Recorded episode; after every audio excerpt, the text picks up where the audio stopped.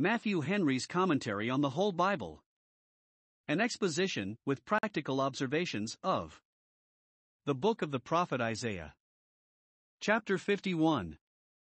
This chapter is designed for the comfort and encouragement of those that fear God and keep His commandments, even when they walk in darkness and have no light.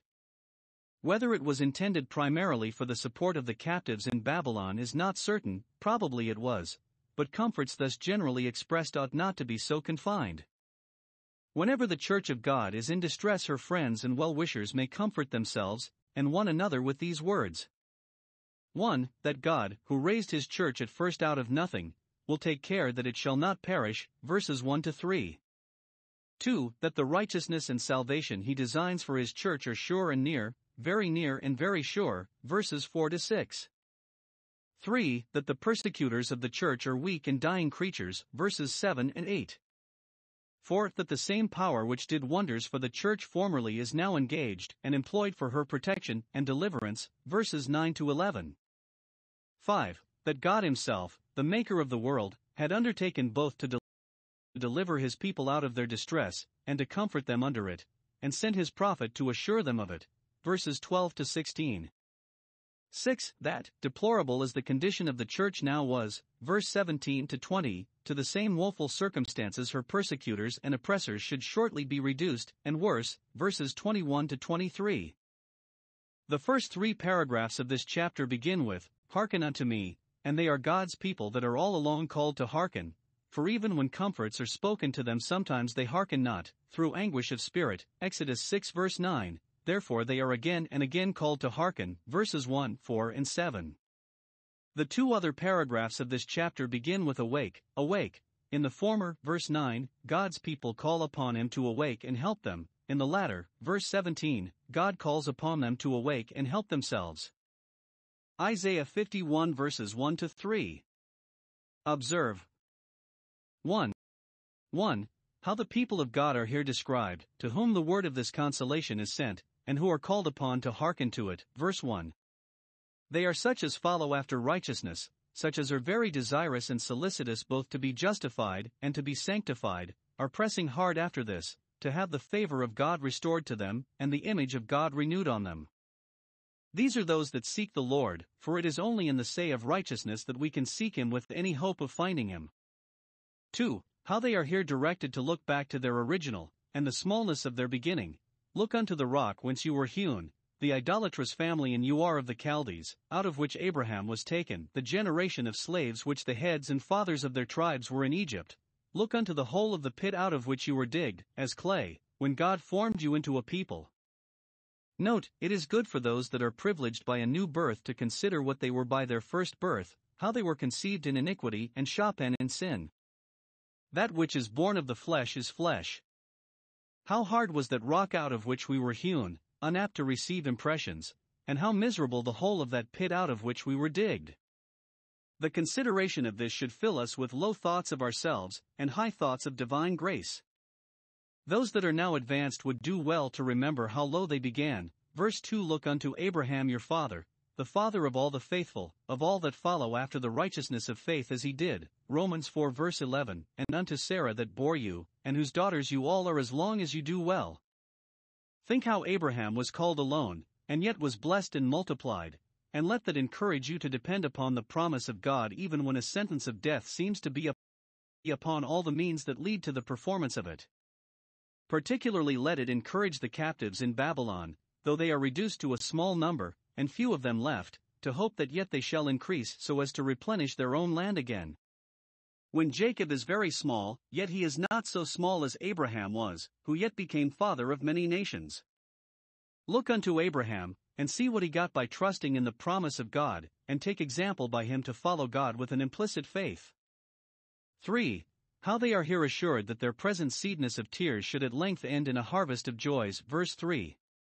The church of God on earth, even the gospel Zion, has sometimes had her deserts and waste places, many parts of the church, through either corruption or persecution, made like a wilderness, unfruitful to God or uncomfortable to the inhabitants. But God will find out a time and way to comfort Zion, not only by speaking comfortably to her, but by acting graciously for her. God has comforts in store even for the waste places of His church, for those parts of it that seem not regarded or valued. 1.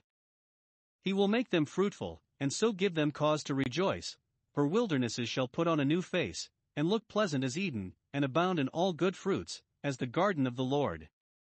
Note, it is the greatest comfort of the church to be made serviceable to the glory of God, and to be as his garden in which he delights. 2. He will make them cheerful, and so give them hearts to rejoice.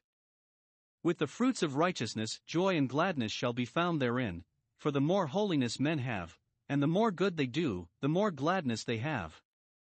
And where there is gladness, to their satisfaction, it is fit that there should be thanks, thanksgiving, to God's honor, for whatever is the matter of our rejoicing ought to be the matter of our thanksgiving, and the returns of God's favor ought to be celebrated with the voice of melody, which will be the more melodious when God gives songs in the night, songs in the desert. Isaiah 51 verses 4 to 8. Both these proclamations, as I may call them, end alike with an assurance of the perpetuity of God's righteousness and his salvation, and therefore we put them together, both being designed for the comfort of God's people. Observe, 1. Who they are to whom this comfort belongs, my people, and my nation, that I have set apart for myself, that own me and are owned by me. Those are God's people and his nation who are subject to him as their king and their God, pay allegiance to him, and put themselves under his protection accordingly.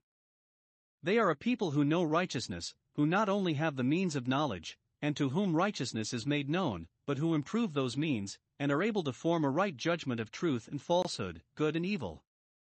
And, as they have good heads, so they have good hearts, for they have the law of God in them, written and ruling there.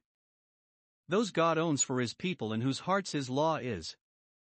Even those who know righteousness, and have the law of God in their hearts, may yet be in great distress and sorrow, and loaded with reproach and contempt. But their God will comfort them with the righteousness they know and the law they have in their hearts. 2. What the comfort is that belongs to God's people.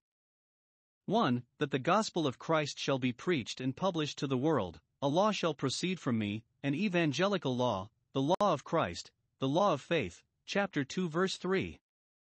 This law is his judgment. Judgment, for it is that law of liberty by which the world shall be governed and judged. This shall not only go forth, but shall continue and rest, it shall take firm footing and deep root in the world. It shall rest, not only for the benefit of the Jews, who had the first notice of it, but for a light of the people of other nations. It is this law, this judgment, that we are required to hearken and give ear to, at our peril, for how shall we escape if we neglect it and turn a deaf ear to it? When a law proceeds from God, he that has ears to hear, let him hear. 2. That this law and judgment shall bring with them righteousness and salvation, shall open a ready way to the children of men, that they may be justified and saved. Verse 5. These are called God's righteousness and his salvation, because of his contriving in bringing them about. The former is a righteousness which he will accept for us and accept us for, and a righteousness which he will work in us and graciously accept of. The latter is the salvation of the Lord, for it arises from him and terminates in him. Observe, there is no salvation without righteousness, and wherever there is the righteous righteousness of God, there shall be his salvation. All those and those only that are justified and sanctified shall be glorified. 3. That this righteousness and salvation shall very shortly appear, my righteousness is near. It is near in time, behold, all things are now ready. It is near in place, not far to seek, but the word is nigh us, and Christ in the word, righteousness in the word, Romans 10 verse 8. My salvation has gone forth. The decree has gone forth concerning it, it shall as certainly be introduced as if it had gone forth already, and the time for it is at hand. For that this evangelical righteousness and salvation shall not be confined to the Jewish nation, but shall be extended to the Gentiles, my arms shall judge the people. Those that will not yield to the judgments of God's mouth shall be crushed by the judgments of his hand. Some shall thus be judged by the gospel, for for judgment Christ came into this world, but others, and those of the isles, shall wait upon him, and bid his gospel, and the commands as well as the comforts of it, welcome. It was a comfort to God's people, to his nation, that multitude should be, should be added to them, and the increase of their number should be the increase of their strength and beauty. It is added, and on my arm shall they trust, that arm of the Lord which is revealed in Christ, chapter 53, verse 1. Observe, God's arm shall judge the people that are impenitent, and yet on his arm shall others trust, and be saved by it, for it is to us as we make it, a savor of life or of death. 5. That this righteousness and salvation shall be forever, and shall never be abolished. Verse 8. It is an everlasting righteousness that the Messiah brings in, Daniel 9 verse 24, an eternal redemption that he is the author of, Hebrews 5 verse 9. As it shall spread through all the nations of the earth, so it shall last through all the ages of the world. We must never expect any other way of salvation, any other covenant of peace or rule of righteousness, than what we have in the gospel, and what we have there shall continue to the end. Matthew 28 verse 20. It is forever, for the consequences of it shall be to eternity, and by this law of liberty men's everlasting state will be determined. This perpetuity of the gospel, and the blessed things it brings in, is illustrated by the fading and perishing of this world and all things in it. Look up to the visible heavens above, which have continued hitherto, and seem likely to continue, but they shall vanish like smoke that soon spends itself and disappears, they shall be rolled like a scroll, and their lights shall fall like leaves in autumn. Look down to the earth beneath, that abides too for a short ever, Ecclesiastes 1 verse 4, but it shall wax old like a garment that will be the worse for wearing, and those that dwell therein, all the inhabitants of the earth, even those that seem to have the best settlement in it, shall die in like manner, the soul shall, as to this world, vanish like smoke, and the body be thrown, thrown by like a garment waxen old. They shall be easily crushed, Job 4 verse 19, and no loss of them. But when heaven and earth pass away, when all flesh and the glory of it wither as grass, the word of the Lord endures forever, and not one iota or tittle of that shall fall to the ground. Those whose happiness is bound up in Christ's righteousness and salvation will have the comfort of it when time and day shall be no more. 3. What use they are to make of this comfort? If God's righteousness and salvation are near to them, then let them not fear the reproach of men, of mortal miserable men, nor be afraid of their revilings or spiteful taunts. There's who bid you sing them the songs of Zion, or who ask you, in scorn, Where is now your God? Let not those who embrace the gospel righteousness be afraid of those who will call them Beelzebub, and will say all manner of evil against them falsely. Let them not be afraid of them, let them not be disturbed by these opprobrious speeches, nor made uneasy by them, as if they would be the ruin of their reputation and honor, and they must forever lie under the load of them. Let them not be afraid of their executing their menaces, nor be deterred thereby from their duty, nor frightened into any sinful compliances, nor driven to take any indirect courses for their own safety. Those can bear but little for Christ that cannot bear a hard word for him. Let us not fear the reproach of men, for 1. They will be quickly silenced. Verse 8 The moth shall eat them up like a garment. Chapter 50, verse 9. The worm shall eat them like wool, or woolen cloth. If we have the approbation of a living God, we may despise the censure of dying men, the matter is not great what those say of us who must shortly be food for worms. Or it intimates the judgments of God with which they shall be visited, with which they shall be consumed, for their malice against the people of God, they shall be slowly and silently, but effectually destroyed, when God shall come to reckon with them for all their hard speeches. Jude 14, 15. 2. The cause we suffer for cannot be run down. The falsehood of their reproaches will be detected, but truth shall triumph, and the righteousness of religion's injured cause shall be forever plain. Clouds darken the sun, but give no obstruction to his progress. Isaiah 51 verses 9 to 16. In these verses we have 1. A prayer that God would, in his providence, appear and act for the deliverance of his people, and the mortification of his and their enemies. Awake, awake! Put on strength, O arm of the Lord. Verse 9 the arm of the Lord is Christ, or it is put for God Himself, as Psalm 44 verse 23. Awake! Why sleepest thou? He that keeps Israel neither slumbers nor sleeps, but when we pray that he would awake, we mean that he would make it to appear that he watches over his people, and is always awake to do them good. The arm of the Lord is said to awake when the power of God exerts itself with more than ordinary vigor on his people's behalf.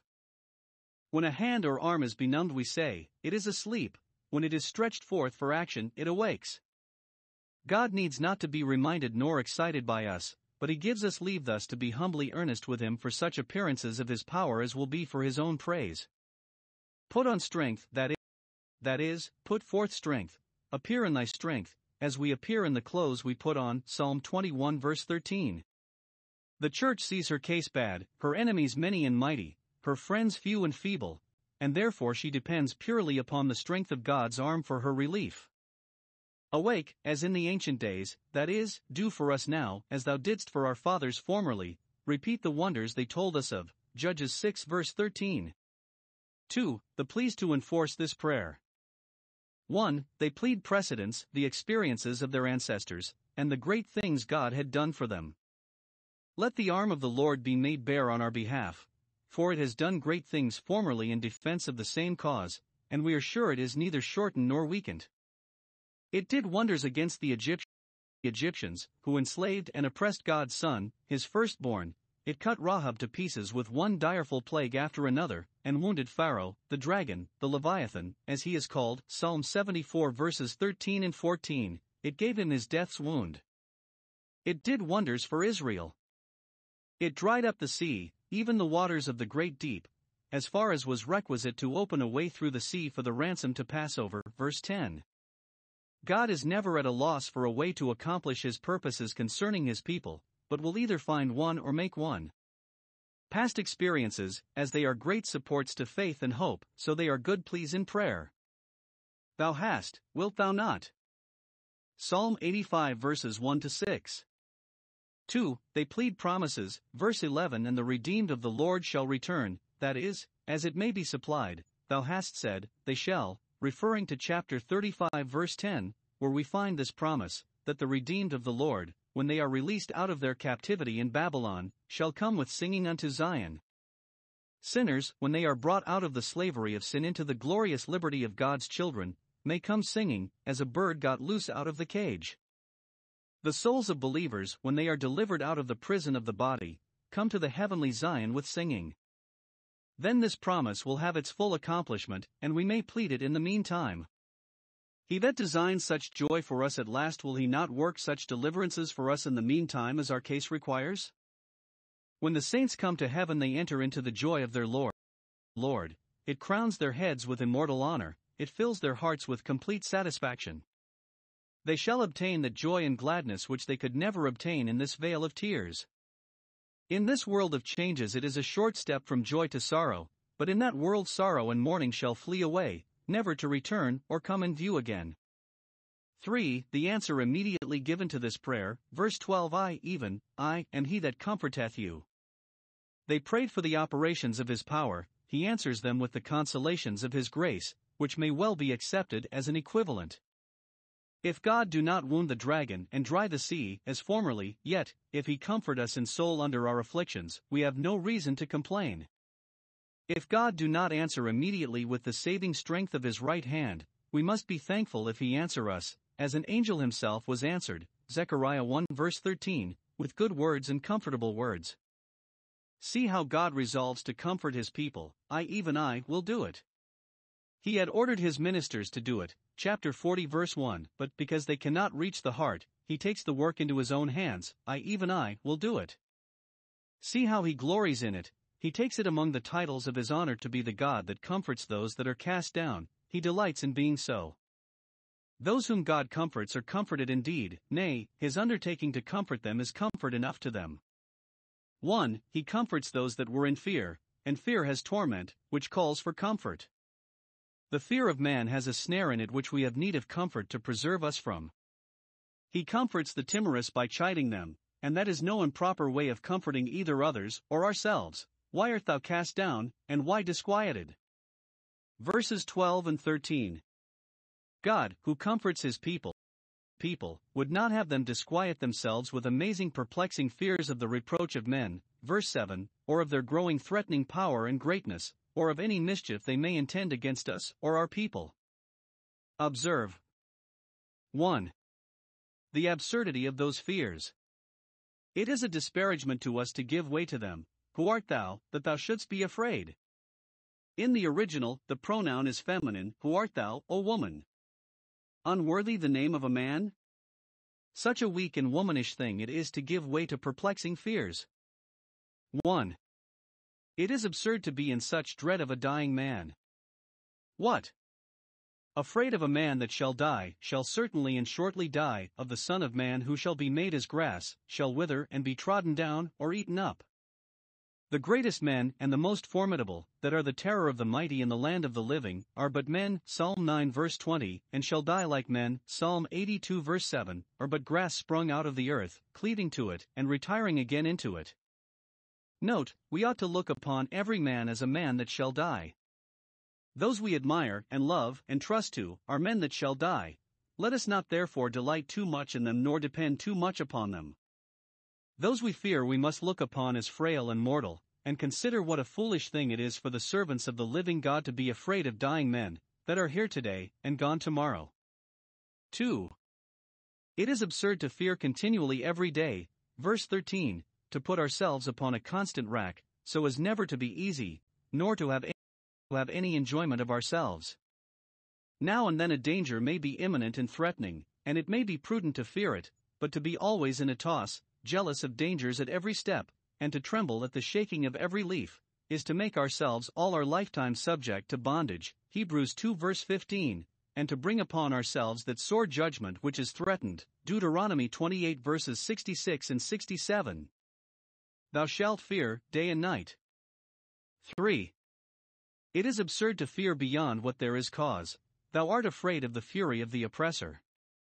It is true, there is an oppressor, and he is furious, and he designs, it may be, when he has an opportunity, to do thee a mischief, and it will be thy wisdom therefore to stand upon thy guard, but thou art afraid of him, as if he were ready to destroy, as if he were just now going to cut thy throat, and as if there were no possibility of preventing it. A timorous spirit is thus apt to make the worst of everything, and to apprehend the danger greater and nearer than really it is. Sometimes God is pleased at once to show us the folly of so doing, where is the fury of the oppressor? It is gone, gone in an instant, and the danger is over ere thou art aware. His heart is turned, or his hands are tied. Pharaoh king of Egypt is but a noise, and the king of Babylon no more. What has become of all the furious oppressors of God's Israel, that hectored them, and threatened them, and were a terror to them? They passed away, and, lo, they were not, and so shall these. 2. The impiety of those fears, thou art afraid of a man that shall die, and forgettest the Lord thy Maker, who is also the Maker of all the world, who has stretched forth the heavens, and laid the foundations of the earth, and therefore has all the hosts, and all the powers of both at his command and disposal.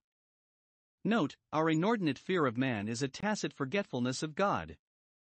When we disquiet ourselves with the fear of man, we forget that there is a God above him, and that the greatest of men have no power, but what is given them from above, we forget the providence of God, by which He orders and overrules all events according to the counsel of His own will, we forget the promises He has made to protect His people, and the experiences we have had of His care, care concerning us, and His seasonable interposition for our relief many a time, when we thought the oppressor ready to destroy, we forget our Jehovah Jirehs, monuments of mercy in the mount of the Lord. Did we remember to make God our fear and our dread, we should not be so much afraid as we are of the frowns of men. Chapter 8, verses 12 and 13. Happy is the man that fears God always. Proverbs 28, verse 14, Luke 12, verses 4 and 5. 2. He comforts those that were in bonds. Verses 14 and 15. See here. 1. What they do for themselves. The captive's exile hastens that he may be loosed and may return to his own country, from which he is banished, his care is that he may not die in the pit, not die a prisoner, through the inconveniences of his confine- confinement, and that his bread should not fail, either the bread he should have to keep him alive in prison, or that which should bear his charges home. His stock is low, and therefore he hastens to be loosed. Now some understand this as his fault. He is distrustfully impatient of delays, cannot wait God's time, but thinks he is undone, and must die in the pit if he be not released immediately.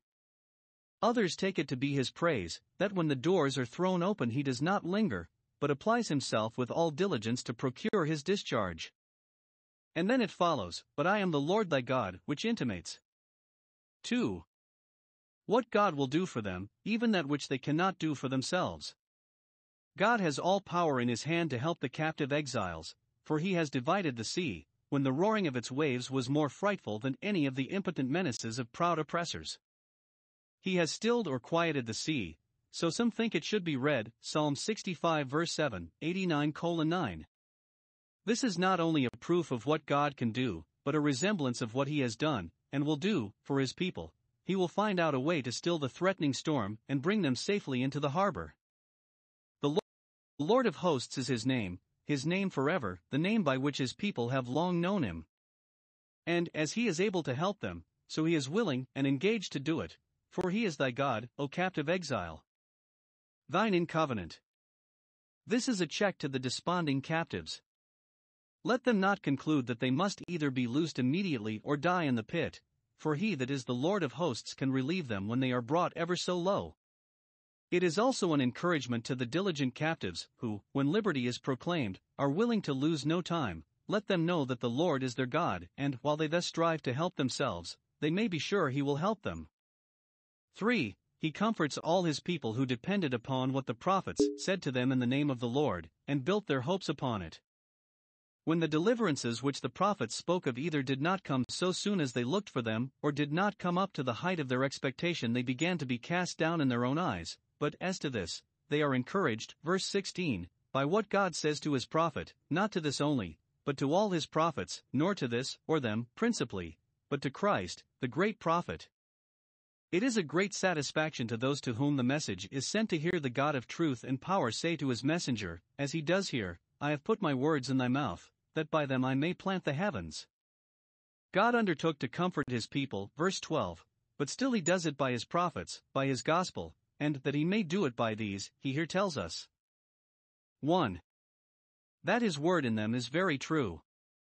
He owns what they have said to be what he had directed and enjoined them to say, I have put my words in thy mouth, and therefore he that receives thee and them receives me. This is a great stay to our faith, that Christ's doctrine was not his, but his that sent him, and that the, the words of the prophets and apostles were God's own words, which he put into their mouths.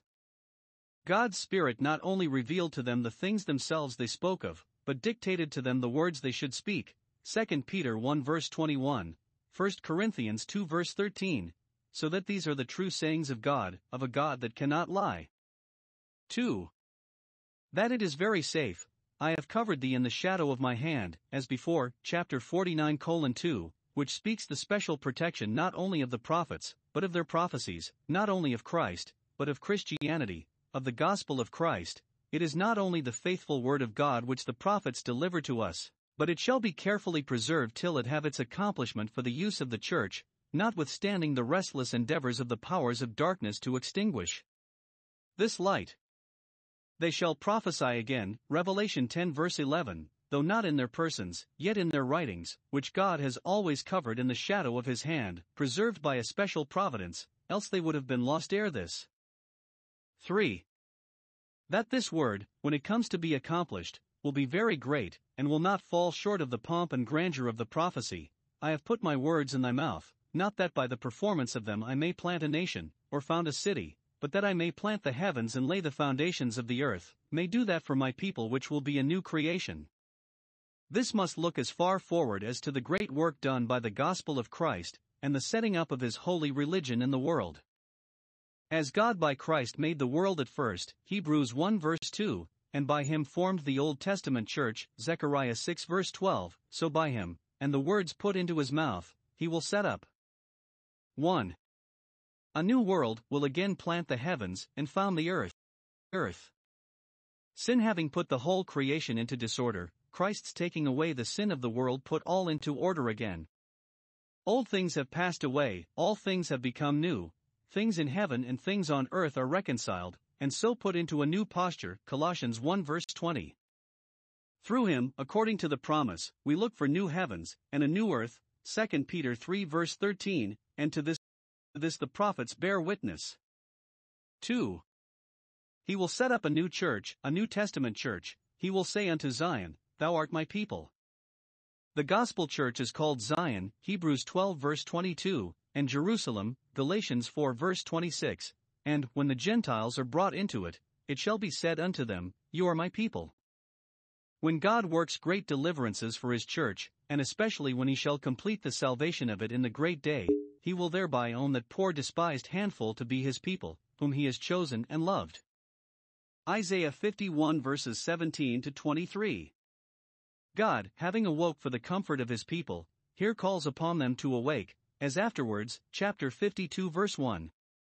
It is a call to awake not so much out of the sleep of sin, though that also is necessary in order to their being ready for deliverance, as out of the stupor of despair. When the inhabitants of Jerusalem were in captivity, they, as well as those who remained upon the spot, were so overwhelmed with the sense of their troubles that they had no heart or spirit to mind anything that tended to their comfort or relief. They were as the disciples in the garden, sleeping for sorrow, Luke 22 verse 45, and therefore, when the deliverance came, they are said to have been like those that dream. Psalm 136 verse 1. Nay, it is a call to awake, not only from sleep, but from death, like that to the dry bones to live. Ezekiel 37 verse 9. Awake and look about thee, that thou mayest see the day of thy deliverance dawn, and mayest be ready to bid it welcome. Recover thy senses, sink not under thy load, but stand up, and bestir thyself for thy own help. This may be applied to the Jerusalem that was in the Apostles' time, which is said to have been in bondage with her children, Galatians 4 verse 25, and to have been under the power of a spirit of slumber, Romans 11 verse 8. They are called to awake, and mind the things that belong to their everlasting peace, and then the cup of trembling should be taken out of their hands, peace should be spoken to them, and they should triumph over Satan, who had blinded their eyes and lulled them asleep. Now, 1. It is owned that Jerusalem had long been in a very deplorable condition, and sunk into the depths of misery. 1. She had lain under the tokens of God's displeasure. He had put into her hand the cup of his fury, that is, her share of his displeasure. The dispensations of his providence concerning her had been such that she had reason to think he was angry with her. She had provoked him to anger most bitterly, and was made to, to taste the bitter fruits of it. The cup of God's fury is, and will be, a cup of trembling to all those that have it put into their hands, damned sinners will find it so to eternity. It is said, Psalm 75 verse 8, that the dregs of the cup, the loathsome sediments in the bottom of it, all the wicked of the earth shall wring them out, and drink them, but here Jerusalem, having made herself as the wicked of the earth, is compelled to wring them out and drink them, for wherever there has been a cup of fornication, as there had been in Jerusalem's hand when she was idolatrous, sooner or later there will be a cup of fury, a cup of trembling. Therefore stand in awe and sin not. 2. Those that should have helped her in her distress failed her, and were either unable or unwilling to help her, as might have been expected. Verse 18. She is intoxicated with the cup of God's fury, and, being so, staggers, and is very unsteady in her counsels and attempts. She knows not what she says or does, much less knows she what to say or do, and, in this unhappy condition, of all the sons that she has brought forth and brought up, that she was born and educated, and there were many famous ones, for of Zion it was said that this and that man were born there. Psalm 87 verse 5. There is none to guide her, none to take her by the hand to keep her either from falling or from shaming herself, to lend either a hand to help her out of her trouble or a tongue to comfort her under it. Think it not strange if wise and good men are disappointed in their children, and have, have not that succor from them which they expected, but those that were arrows in their hand prove arrows in their heart, when Jerusalem herself has none of all her sons, prince, priest, nor prophet, that has such a sense either of duty or gratitude as to help her when she has most need of help. Thus they complain, Psalm 74 verse 9. There is none to tell us how long. Now that which aggravated this disappointment was 1. That her trouble was very great, and yet there was none to pity or help her, these two things have come unto thee, verse 19, to complete thy desolation and destruction, even the famine and the sword, two sore judgments, and very terrible. Or the two things were the desolation and destruction by which the city was wasted, and the famine and sword by which the citizens perished.